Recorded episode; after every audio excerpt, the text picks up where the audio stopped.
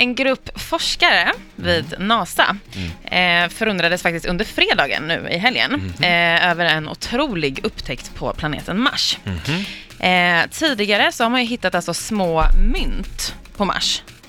Små Det, mynt. ja, kanadensiska pennies. Mhm. Det är sant. Alltså den nyheten finns redan. Okej. Ja, den är sann.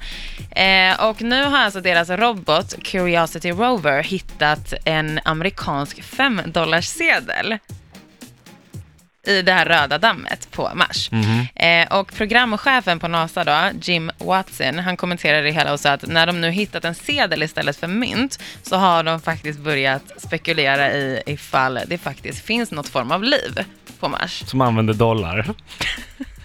alltså, I call bullshit på den här alltså, men... Ja, ja, ja. Ja alltså, det, var, det var den första.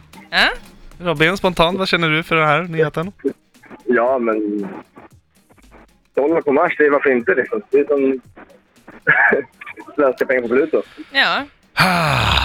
Ja, hur hade, hur hade ni tänkt att de skulle ha tagit sig dit då? Men vadå, pennis har de ju hittat tidigare. Det, fin- det har ju hittats. Det tror jag är en lögn också Nej, som du har nej. ramlat över. Nej, Men det är helt Ja, jag tror att det är omöjligt. falskt.